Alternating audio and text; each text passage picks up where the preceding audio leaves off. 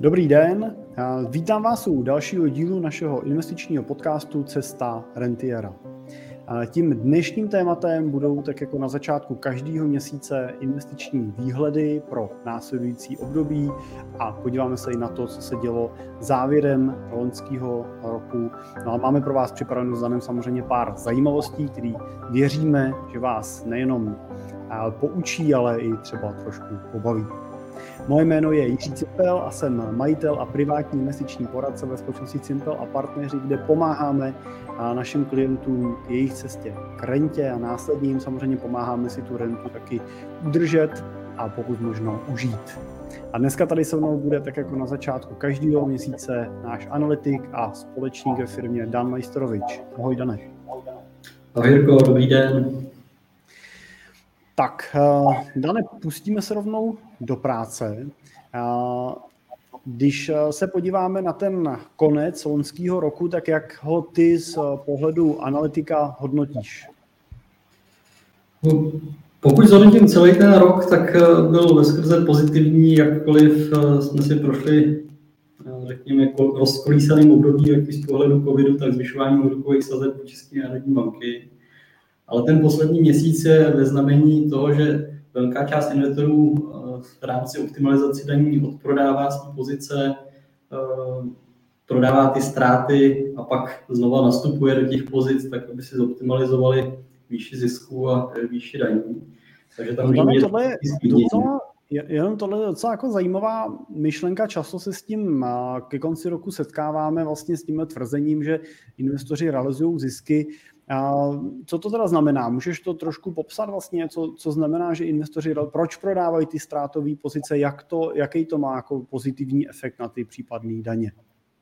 E, já, já dám za příklad, e, nevím, jaký jsou daňové práva e, jinde, ale tady v Čechách, pokud nemáte splněný daňový test, to znamená, nedržíte ty cenní papíry déle než tři roky, pokud je držíte déle než tři roky, jak jste od daně ze zisku z prodeje cenní papíru osvobození, tak eh, v momentě, kdy jste realizovali třeba zisky tím, že jste nakoupili nějaké akcie v průběhu roku, prodali jste, je tam nějaký zisk, ten, tak byste ho správně měli zdanit 15%.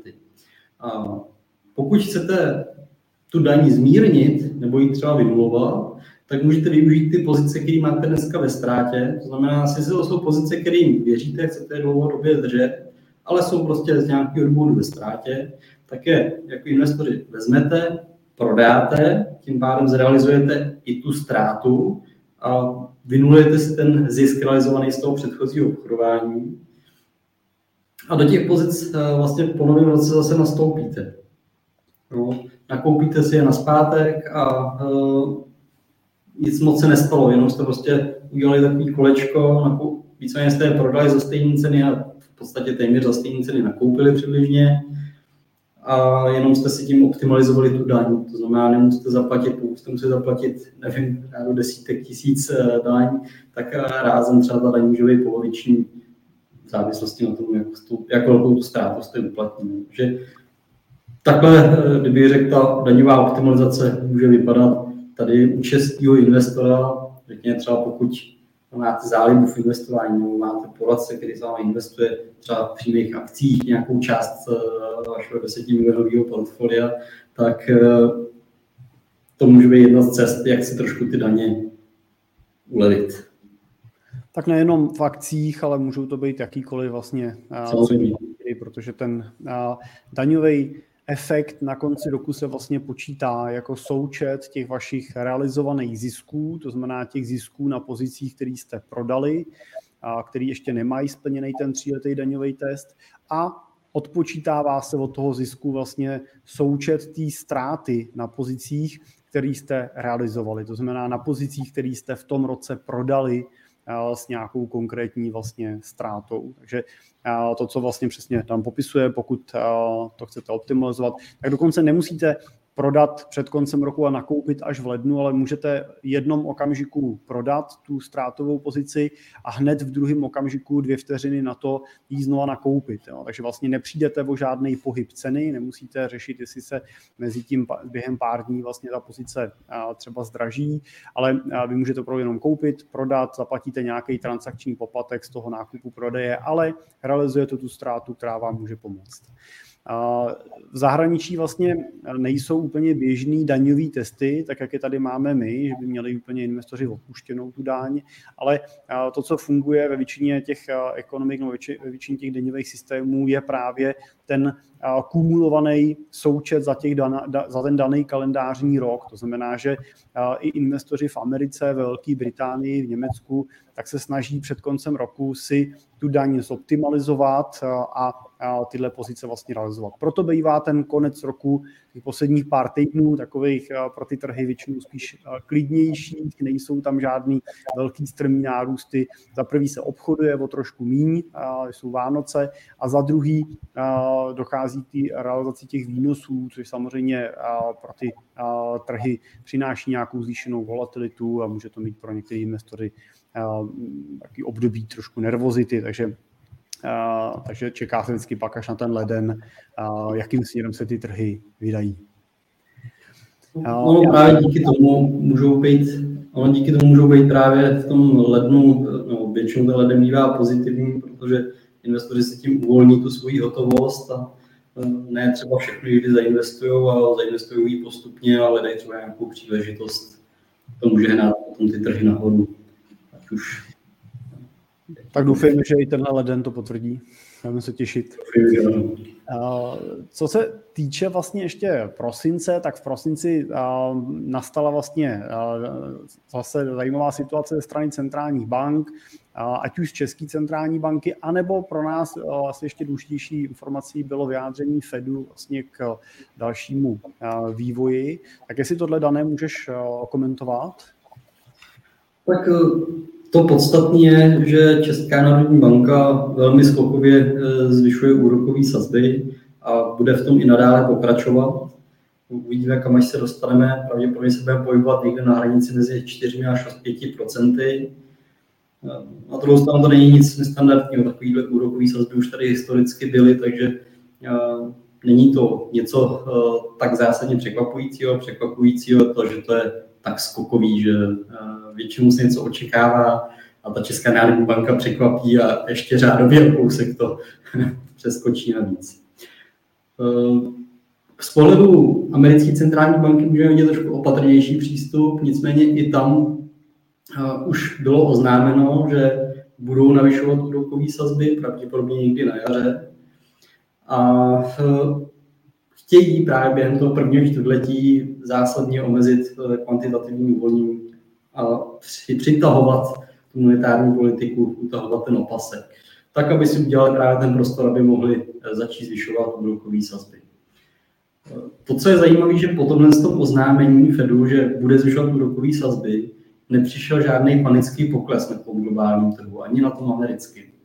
Eh, je to z toho důvodu, že centrální americká banka je velmi opatrná v té komunikaci a ty věci komunikuje relativně dlouho dopředu ty trhy s tím potom počítají. V momentě, kdy to není něco nejistého, není to ta nejistota, že vlastně nevíme, co se bude dít ten trh, má nějakou představu, ví o tom, že se to bude zvyšovat, tak to oznámení není tak překvapující a nepřináší to potom ty zásadní vlny, eh, které můžeme potom vidět v těch grafech, které sledujeme.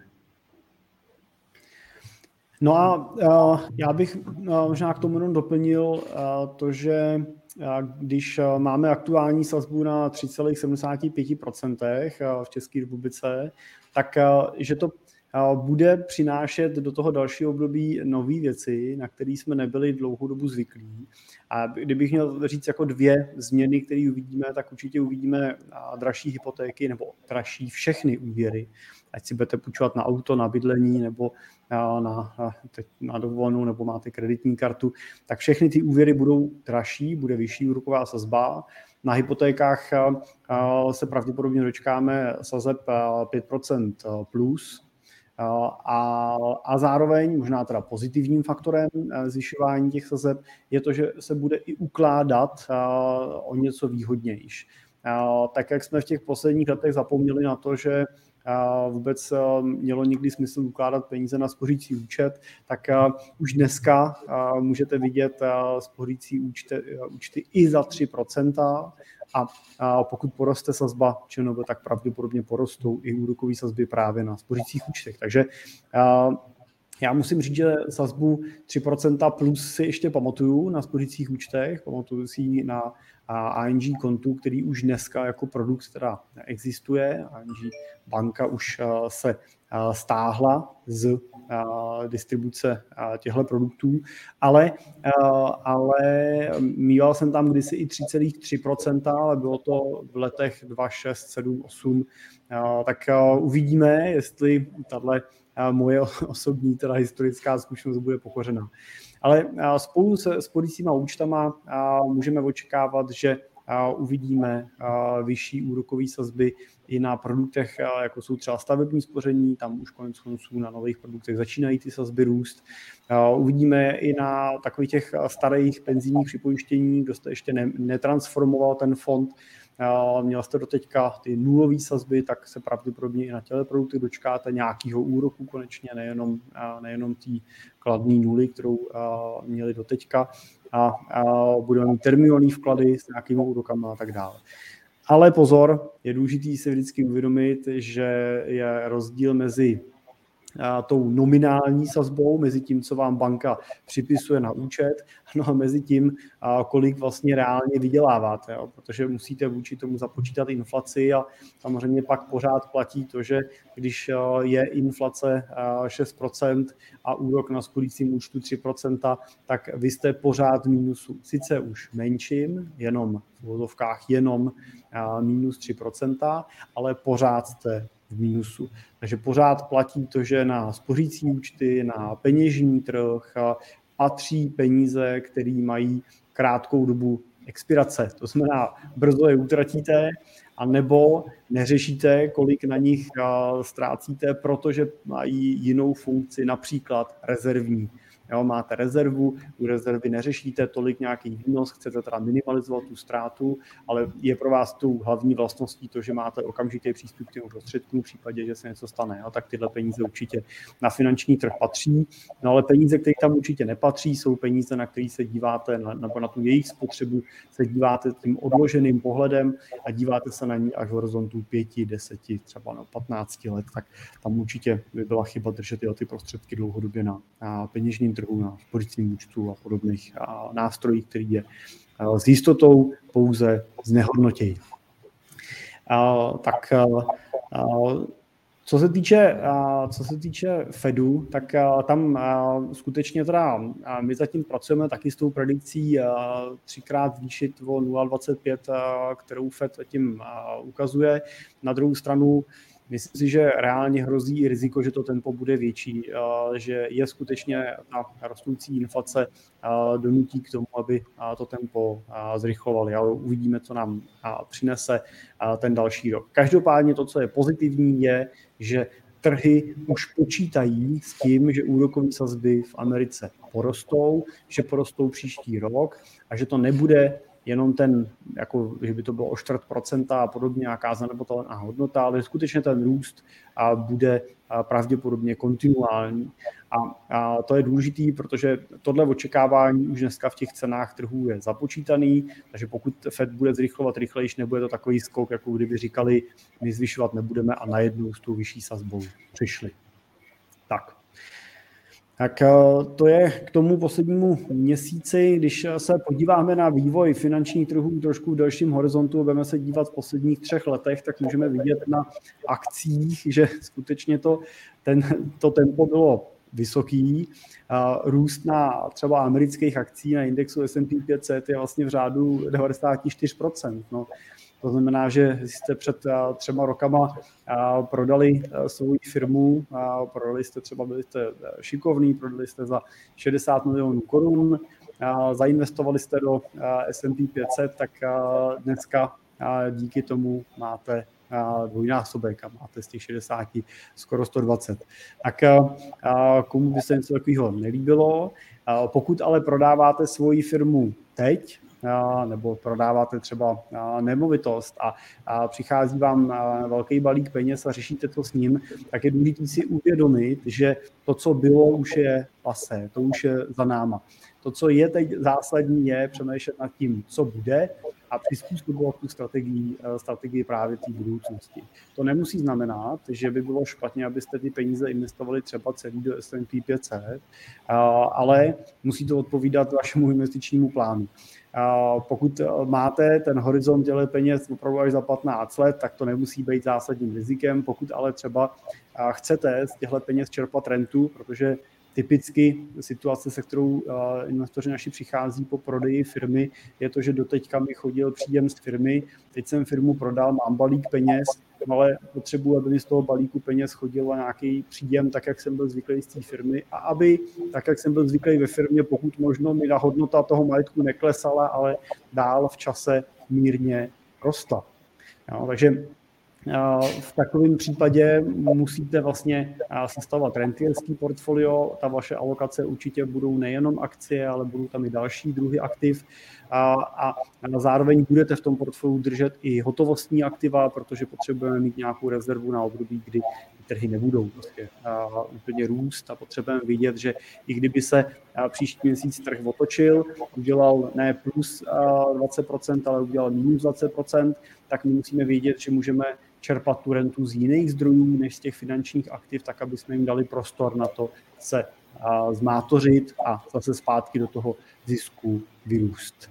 Tak to jenom připomínám, že historický výsledky nepredikují budoucí výsledky a, a u nich je potřeba počítat se všema možnýma scénářema. A čím víc peněz máte, čím tím důležitější je zvažovat i ty nejméně pravděpodobné scénáře.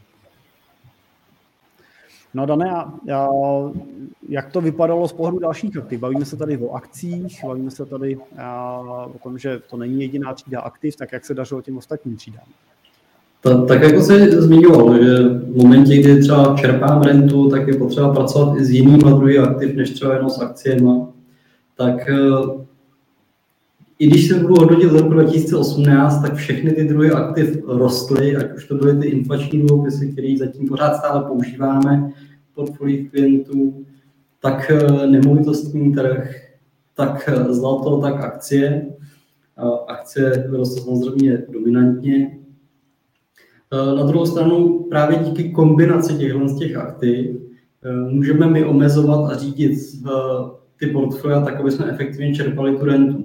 To znamená, můžu si to rozpouskovat a na některé části toho portfolia podstupovat menší riziko, právě jako určitou ochranu toho, když přijde pokles na té rizikovější části, tak abych z té rizikovější části, která mi sice přináší dlouhodobě nejvyšší výnos, ale teď se prostě momentálně v poklesu nemusel vybírat. Ale musím šáhnout vedle do té části, která třeba v poklesu není, eh, nebo už jsem to stihl zmátořit, anebo šáhnout třeba do nějaké hotovostní rezervy, eh, tak jak si zmiňoval taky, tak vyčerpám část hotovosti, než se mi zmátoří ta nejkonzervativnější část.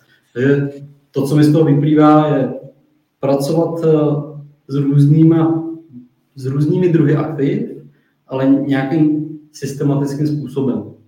Eh, je potřeba vycházet z investičního plánu. Tak jak máte investiční plán, který vám říká v momentě, kdy třeba eh, možná to můžu přidovat i k podnikatelským plánu, který máte pro firmu. Taky firmu neřídíte úplně eh, tím, že tak dneska udělám tohle rozhodnutí, ale to rozhodnutí vychází z nějaké vaší úvahy, z nějakého plánu, že se chcete dostat s tržbama někam, se ziskem někam, kde chcete vyvinout nějaký produkt. Potřebujete na všechno mít e, nějaký systém toho, jak to zpracujete, tak stejně tak e, byste o tom měli pracovat v budoucnu tom portfoliu. Když jednou netřeba tu firmu prodáte, už vás to bude zatěžovat, tak budete vycházet z investičního plánu, který vás tím pomůže provést ať už od vyčerpání klienty nebo vytváření toho majetku pro čerpání klienty. Takže z pohledu, bych eh, řekl, těch aktiv, tak tam významně můžeme vidět eh, rozdíl třeba mezi eh, pohybem zlata a akcí, který byl teď dominantní, ať už březeň roku 2020, kde ten pohyb, kdy akcie nám šly strmě dolů, tak zlato šlo strmě nahoru. A v dnešní době se ten trend vlastně obrátil a překřížily se ty křivky, akcie jdou nahoru a to zlato se vrací k nějakým hodnotám, uh, které odpovídají nějakému standardu na tom trhu. Stejně tak, Promiň, Dan, jenom dobrý příklad, to zlato s těma akciema, kdy je krásně vidět, že v období covidu, to znamená začátek roku 2020, vlastně kdy na ty trhy přišla nejistota vlastně s tím, co bude dál, tak vlastně akcie padaly, nemovitostní akcie padaly, ale zlato vlastně jako alternativní investice, kterou v tom okamžiku vyhodnotili investoři jako bezpečný přístav, tak zažila velmi silný vlastně nárůst na, té ceně a držela se nějakou dobu vysoko. No a v okamžiku, kdy v podstatě akcie nebo investoři došli k názoru, že akcie jsou zase zpátky bezpečným přístavem, což byl relativně krátký období, protože už v březnu 2020 začal FED stimulovat finančně trhy, začal vlastně nakupovat aktiva, tak v tom okamžiku vlastně investoři získali zpátky důvěru a pak velmi rychle se ta cena zlata vlastně vrátila zpátky nikam poblíž těch hodnot, který měla před tím skokovým nárůstem. Takže pokud by někdo spekuloval čistě na tu držbu zlata, tak vlastně mu to rychle vyskočilo a pak to zase spadlo zpátky. Pokud ale to využívali investoři v portfolích jako pojistku proti poklesům, tak jak třeba my to máme v těch našich konzervativnějších portfoliích, to zlato zastoupený, tak přesně splnilo tu funkci, kterou mělo. Akcie poklesly, zlato vyrostlo, to znamená, ten pokles strmej se v očích toho investora vlastně kompenzoval růstem toho zlata, takže to pro ní nebylo tak stresující. No a, tím, a to, že zlato je dneska se zpátky na cestový předchozí hodnotě a akcie jsou na vyšší hodnotě, ho už netrápí, protože on se dívá většinou na celek. Že jo? Zajímá nás celkový výsledek, nesledujeme ty jednotlivý, no my teda sledujeme ty jednotlivý aktiva, ale investor, ten rentier nebo budoucí rentier se dívá na tu celkovou hodnotu toho majetku a tam vlastně přesně to zlato splnilo tu svoji pojistnou funkci, kterou my v těch portfolích máme, vlastně proto my ho v tom portfoliu využíváme. Tak. A to je vlastně ten důvod eh, té kombinace. To, co si teďka krásně popsal, tak vlastně znamená to, že tlumíme ty poklesy tím, že přidáváme k těm akcím i jiný eh, aktiva, ale zároveň tím snižujeme ten výnos, protože to jde vždycky ruku v ruce. Ta kolísavost jde vždycky ruku v ruce s tím výnosem. To je potřeba si vždycky uvědomit, vždycky se v tomhle tom vrátit na zem a říct si, ano, ale to je vlastně to žádoucí, proto to mám tak poskládané, protože uh, nepotřebuji honit velký výnosy, to už jsem honil tím, že jsem budoval firmu, že jsem ji prodal a dneska hledám ten klid, tak do toho zakomponuji něco, co mi ten klid může přinést a nemusím řešit to, že mi přišel 50% pokles na portfoliu a já si z toho budu trhat vlasy, proč je to kolikrát u řady těch našich klientů vidím, že to není nutné. Oni už nepotřebují výnosy 30-40%. Oni hledají něco, co jim ochrání ty peníze, umožní jim generovat rentu a vlastně to riziko nechtějí odstupovat. Nebo chtějí co nejmenší. Dane, můžu tě poprosit, zkus prosím tě uh, jenom uh, se na chvilku mutnout a pohnout s tím mikrofonem, zastrčit třeba vystrčit, jestli to pomůže trošku, to tady uh, praská, když uh, mluvíš, a jestli to trošku přenanda na tom, na té klopě, ať ti to sedí. Tak, uh, já než se Dan upraví, tak jenom řeknu, že uh, řeknu, že uh, je to přesně ten rozdíl toho, když přemýšlíte nad tím, jestli jste ve fázi budoucího rentiera nebo ve fázi současného rentiera a jestli jste ve fázi akumulace majetku anebo v té ochraně majetku. To je většinou v té fáze akumulace, jste v té situaci, kdy tvoříte majetek a jste ochotní podstoupit nějakou rizikovost, většinou máte delší investiční horizont, to vaše portfolio může být podstatně dynamičtější. Ve fázi rentierský už většinou jste v situaci, kdy ten majetek máte, máte ho dostatečný pro to, abyste mohli svoji rentu spokojeně čerpat. Já jsem uváděl ten příklad toho, když po prodeji firmy nebo nemovitosti získáte pro příklad třeba 60 milionů korun, tak tenhle majetek vám při 4% čerpání renty vlastně umožní čerpat bezpečně 200 tisíc měsíčně, 2 miliony 400 tisíc ročně. A pokud je to pro vás dost, tak vlastně se nemusíte vystavovat e, extrémním rizikům pro to, abyste ten majetek nějak násobili, proto abyste ho nějak významně jako nafukovali. Stačí, když vám bude schopný tu rentu vyplácet do konce života a když bude narůstat o nějakou inflační hodnotu, to znamená, když nebudete v čase chudnout. A oba dva ty přístupy vyžadují i trošičku jinou alokační strukturu toho portfolia. Ale pozor, i jako rentiéři si vlastně nemůžete z dlouhodobého hlediska úplně dovolit nechat ty peníze někde na běžném účtu nebo nechat je jenom jenom třeba v nějakých nástrojích, který podrží inflaci. Jo, typický příklad, český státní inflační dluhopisy jsou moc hezký produkt, zajímavý, je to perfektní podle mě pro dnešní dobu taková jako hotovostní alternativa, spíš než to mít někde na spořáku, tak radši využít ten inflační dluhopis nebo na termíňáku, řekněme ročním. A na druhou stranu, pokud byste tam drželi svůj dlouhodobý majetek, tak vy sice budete čerpat rentu ve výši inflace, ale pak už vám nevydělají ty peníze na to, aby když tu rentu utratíte, ještě tu inflaci pokryli. To znamená, buď budete udržovat hodnotu majetku v inflační úrovině, když budete tu inflaci, ten kupon, který vám ten dluhopis vyplatí, automaticky nějak reinvestovat, nebo necháte ho ten dluhopis, aby ho reinvestoval, ale pak nemáte rentu, anebo budete mít rentu, budete si vybírat ten výnos, no ale zase nemáte, nemáte pokrytou tu inflaci. Takže potřebujete pokud možno produkt, který dokáže vydělat jak na výplatu renty, tak na, na tu inflaci jako takovou. A pokud jste rentier, tak pak se pravděpodobně po pozici akciových v portfoliu nevyhnete, jenom je potřeba zvážit, v jaký míře bude, protože ty akcie jsou zdrojem výnosu celkem jako z dlouhodobého hlediska nejbezpečnějším a nejistějším zdrojem výnosu. Tak, já jsem si tady připravil jednu ještě zajímavost, protože občas se mě naši klienti ptají na to, co si myslíme o různých nových společnostech, které vstupují na burzu, primárně teda na americkou burzu. Jedná se o takzvaný IPO, což je v překladu primární úpis akcí kdy eh, často jsou eh, ty nové vstupy na burzu spojený s různýma jako velmi pozitivníma očekáváníma. A často jsou ty očekávání mnohem jako pozitivnější, než je potom ta skutečná realita na konci.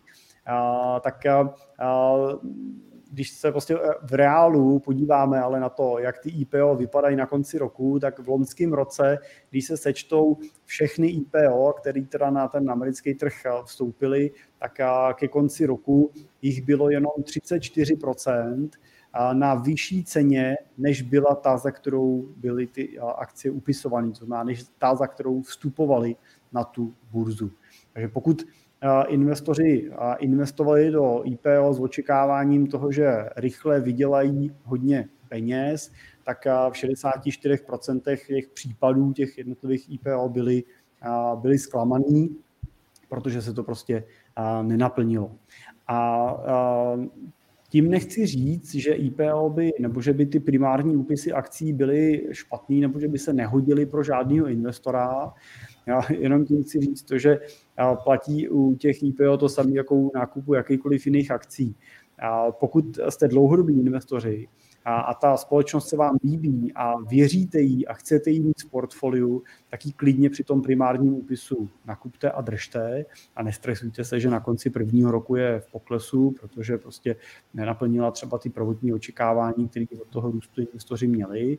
A, a buďte trpěliví a vyčkejte, co se bude s tou akcí dít dál v dalších letech.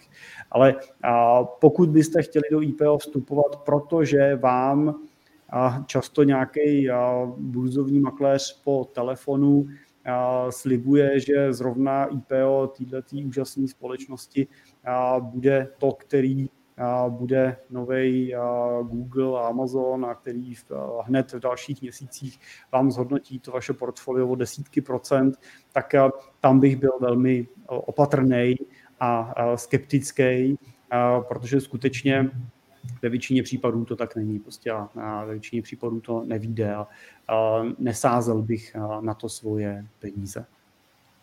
Jak to vidíš ty, Dané, z IPO? Vidím to, vidím to velmi stejně. Já si jenom potvrdím, teďka ten mikrofon lepší? Ano, je to mnohem, mnohem lepší, děkuji. Děkuji. Uh, vidím, vidím to stejně jako ty. Uh, dával bych si hodně pozor na takové ty kouzelné nabídky. Už to je indikátor, když vás prostě někdo oslovuje v telefonu s kouzelnou nabídkou, tak to je pro mě vždycky vykřičník, vstyčený prst uh, na to, hele, proč to takhle obvolávají, proč jak si můžu dovolit takhle slibovat. Eh, a spíš než abych na to rovnou skočil, tak bych to daleko víc prověřoval. Eh, takže souhlasím tím tvým pohledem. A zase, zmiňovali jsme investiční plán, mělo by to zapadat do vašeho investičního plánu, když už eh, tenhle typ zvažujete do vašeho portfolia, tak by tam měl mít nějaký svůj účel, svoje místo, do kterého bychom ho měli zařadit, tak aby tam splnil to, co má. Super. A měl bych tomu do určitý míry rozumět, nebo bych eh, měl mít člověka, který mu důvěřuju, který tomu rozumí, ať už to je nějaký poradce, eh, který se v tom třeba denodenně pohybuje, tak eh, neměl bych to dělat na základě rozhodnutí v momentě, kdy si říkám, ta firma má hezký název, hezkou značku a nevím, zrovna se mi líbí tady její produkt, ale přitom, když se pak podíváte do účetních výkazů, tak zjistíte, že to je černé propast na peníze a, a hodnotu to třeba jak, jak, se říká, jak se říká, pálí prachy. Ano. Je to tak. Já uh, musím říct, že uh, mě ty poslední roky uh, naučili, uh, že v jednoduchosti je krása. A Vídám situace, kdy přichází klienti s portfoliama ve vysokých desítkách milionů a, a ty portfolia jejich jsou poskládaný na, říkám tak pojďte to dát dohromady a ono relativně dlouho trvá, než vlastně to všechno jako dají dohromady, než dohledají veškerý ty údaje, protože prostě to mají v různých bankách, v různých nástrojích, na různých účtech, v různých produktech a ne ke všemu mají eh, jako jednoduše přístup online a tak dál. A, a pak často se prostě díváme na seznam o dvou a čtyřkách prostě různých eh, produktů, nástrojů, často v desítkách různých instrumentů. A, a, a když eh, se ptám na to, jak vyhodnocují efektivitu toho portfolia, jak vlastně jak vlastně vyhodnocují ten celkový třeba výnos, který v tom roce realizovali, jak si hodnotí rizika, jestli tam nemám příliš něčeho, nebo zase naopak málo něčeho, tak většinou ta odpověď je taková taky jako pokrčení rameny a, a odpověď potom je stylu, no jak já jsem prostě to nakupoval tak, jak to přicházelo. Vždycky, když mi přišly nějaký peníze, tak jsem se podíval, co na tom trhu je, nebo jsem zašel za tím bankéřem do banky, nebo mi někdo zavolal a já jsem tam prostě teda něco poslal, za něco jsem nakoupil a takhle se mi to vlastně nabalovalo, nabalovalo, nabalovalo, až je z toho dneska taková obrovská koule, která je dost jako složitá na koordinaci. Jo? Už jako je to jako balancujete, držíte to, aby vám to nikam neujelo, neuteklo, aby vám z toho něco neupadlo. Nebo možná dobrý příklad je, že to pak končí, jako když ten pejsek s kočičkou vařili ten dort a každý do toho přidal něco svýho a na konci to bylo takový nepoživatelný. Jo. Tak to je, to je obrovská škoda a, a přesně vlastně to začíná pár dobrýma jako myšlenkama na začátku, jo. pár dobrýma nápadama typu, tak eh, jo, tak tady ten dluhopis je super, prostě tak já ho tam dám, proč bych si nekoupil dluhopis? A teď nevím, Sasky nebo Rohlíku, jo, to je taky často nabízený, proč bych neskusil koupit tady tu akci, proč bych neskusil koupit uh, tuhle, tak tenhle ten fond mi tady říká, že vypadá taky dobře a tady je nějaký IPO a tak já si koupím nebo i nějaký to zlato. A ty jsou ty kryptoměny, tak proč bych si nekoupil, mám na to, tak já si koupím uh, jeden bitcoin. A a teď no, a takhle vlastně, když to budete dělat dva měsíce, nebude to tak hrozný, a když to takhle budete dělat pět let, deset let, tak skutečně vlastně z toho vznikne velký guláš, ale ten guláš opravdu bude na jednu stranu moc přesolený, na druhou stranu bude strašně pálit, jo, na, na druhou stranu tam nebude žádný maso, takže se to vlastně nebude dát vůbec jíst. Ale myšlenka na začátku byla jasná, uvařím perfektní guláš. Na konci výsledek je nepoživ, nepoživatelná hnědá hmota, kterou ani ten pes si nechce venku dát. Takže jednoduchost, jednoduchost, jednoduchost, i za cenu toho, že by ten výnos opticky měl být nižší. Ono v reálu ten výnos v tom jednoduchém řešení je nakonec vždycky lepší, než v tom jako přehnaně složitým, který nedokážete řídit.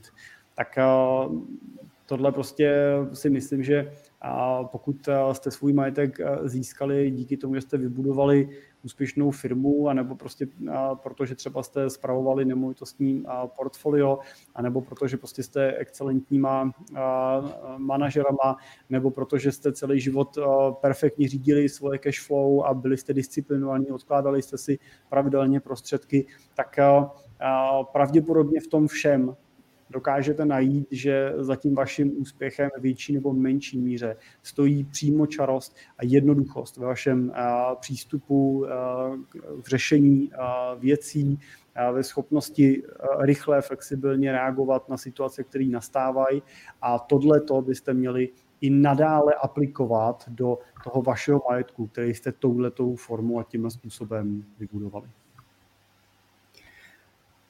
Pod to bych se podepsal.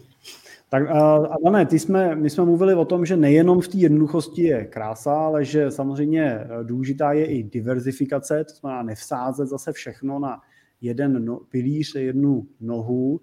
Tak e, jak to vidíš teda ty s tou diverzifikací a jak bys třeba ty e, doporučil to portfolio diverzifikovat i u velkého investora, který přichází s investicí třeba skutečně 50-100 milionů korun po právě třeba po exitu firmy nebo po prodeji té nemovitosti, nebo, nebo ve chvíli, kdy má snahu rebalancovat to současné portfolio, který nějak za těch posledních 10-15 let nakumuloval do různých produktů, tak jak, s jakou situací se setkáváš a jak by si s tím doporučil pracovat? Hmm. Diverzifikace to je téma, který často zmiňujeme a zmiňujeme z dobrého důvodu to, že to zvyšuje tu bezpečnost toho portfolia toho klienta. Protože velmi často, eh, když se bavím s klientama, tak slýchám to, že já jsem konzervativní a chci, aby to bylo bezpečné. Nechci se někde spálit, nechci eh, někde někomu naletět. Protože už mají třeba nějakou špatnou zkušenost. Eh, velmi často to vidím, ať už třeba spolu nějakého korporátního dluhopisu, který nebyl úplně šťastně zvolený, a, nebo nějakých fondů, které jsou trošku neúplně dohlížen a regulovan Českou národní bankou. A tam si myslím, že v poslední době toho bylo relativně hodně, co jsme mohli vidět. Tak tam klienti třeba přišli o peníze nebo dostali na zpátek jenom nějakou menší část toho, co tam vložili a potom na základě toho už se snaží být opatrní a bezpečný. A proto ta diverzifikace. A snaha vybírat uh, ty aktiva, které přinesou to, co potřebují pro splnění cílů v tom svém plánu a zároveň budou bezpeční. A jednou z těch, uh, s tím bezpečnostním prvkem je diverzifikace nejenom mezi různými třídy aktiv, ale i ta regionální diverzifikace. Protože to, jak si popsal, že máme klienty, kteří uh, mají podnikání nebo ho prodali, mají tady nemovitosti, to se všechno týká, týká drtivé většině České republiky. Mají podnikání v České republice, mají nemovitosti tady v České republice. A z dílny Vision Capitalist vyšla krásná infografika, kde se ukazuje globální HDP a jeho rozložení mezi jednotlivé země.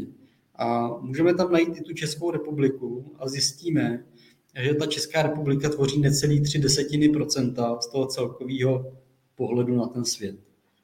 To je v podstatě zanedbatelný. A je to něco, co ten ostatní část toho světa jsme pro ně nedůležití v tomhle ohledu. A velmi snadno se pak může stát, že tady v Čechách může nastat nějaká situace, která zásadně ovlivní to moje portfolio. Ať už to nemovitostní, nebo pokud držím nějaký finanční aktiva tady v České republice. Ve finále i to podnikání může být ovlivněné. Eh, může přijít enormně vysoká inflace. Teďka tady vidíme 6-7%. Neříkám, že to musí nastat, ale krásným příkladem je třeba Turecko, eh, kde ta inflace je enormně vysoká. A znehodnocení měny je tam ještě větší vůči ostatním měnám. Neříkám, že to... Dane, Dane, jak, co teda s tím? Jako teda, jak, jak teda když budu ten český investor, jako jak teda jednoduše diverzifikovat to portfolio do toho, do toho bezpečného, teda globálního, aby, jak říkáš, nestálo to portfolio jenom na tom, co se děje tady u nás v Čechách? Je, je právě eh, dobrý v potaz vzít to, že část toho portfolia můžeme alokovat mimo. Můžeme investovat do, těch, do toho globálu, do toho světa jako takového a nemusí to být nic složitýho Můžeme prostě složit portfolio z ETF fondů, eh, který bude zainvestován v dolarech, eh, zaměřen na ten globální svět, ať už třeba eh, akciový index, ten budu nakupovat, nebo můžu nakupovat i ty jiný třídy aktiv globálně rozložený v jiné měně, než je česká koruna. Protože ne vždy se vyplatí zajišťovat. Pokud budou hodnotit zajišťování z dlouhodobého hlediska, tak za zajištění budete vždycky něco platit. Ono Někdy se vyplatí, protože vás podrží, zafixujete si ten kurz, to znamená, pokud mi eh, ta měna posílí eh, nebo oslabí, tak mě vlastně nezajímá, protože jsem si zajistil tu měnu v tom daném kurzu, v kterém jsem chtěl. Ale tak, jak vám může eh, někdy zachránit, tak vás může trošku i potopit, protože tak, jak jsem říkal, ať už to posílení oslabení, jakmile zajistím, tak jsem zajištěný v tom daném momentě směry nahoru je buď pro mě plus nebo minus. A když se na to ve finále podíváte, tak to zajištění, to, co vám přines, by vám přineslo, je hlavně trošku snížení té kolísavosti portfolia, ale částečně v dlouhodobém horizontu se omezíte i o výnos. Takže ne nutné je vždy zajišťovat, není to vždy potřeba. A když si uvědomíte, kolik majetku máte v korunách, tak to vlastně ani není nutný a naopak je žádoucí být vystavený třeba i v jiném regionu, v jiné měně, třeba dolar, euro. Eh, zase bychom měli brát potaz to, že by to měly být bezpečný přístavy, to znamená, pokud vybírám nějakou alternativu českému trhu eh, ke koruně, tak bych měl vybírat eh, z těch silných měn, jako je třeba ten dolar, který je dominantní, ať chceme nebo ne. 60% všech globálních státních rezerv je drženo v dolarech asi přes 70% měnových transakcí je děláno na páru s dolarem. To, je, to jsou čísla, které se jen tak snadno nezmění. Já myslím, že ten Turek nebo Řek by s náma souhlasil, že ne každá měna posiluje. Turecko jenom za poslední rok znehodnotilo liru třeba oproti české koruně asi o 45%, no, takže Dovolená v Turecku možná bude levnější teď, ale pro Turka eh, v Čechách bude teď rozhodně o 100% eh, dražší. Takže eh, zrovna třeba těmhle regionům se vyplatí, vyplatilo všem těm investorům, kteří drželi zahraniční měnu, drželi investice v zahraniční měně a naopak ty, kdo drželi tu domácí měnu, tak teď jsou určitě hodně smutní. Dobře, tak jo, Dane, děkuji za uh, vysvětlení, uh, vám děkuji za uh, pozornost a, a do nového roku přejeme hodně úspěchů, přejeme, aby ten letošní rok byl pro vás pokud možno tím nejlepším rokem, jak se říká, best ever a ať se máte prostě dobře. A budeme se těšit zase u dalšího videa brzo na viděnou, na slyšenou. Těšíme se na viděnou, na slyšenou.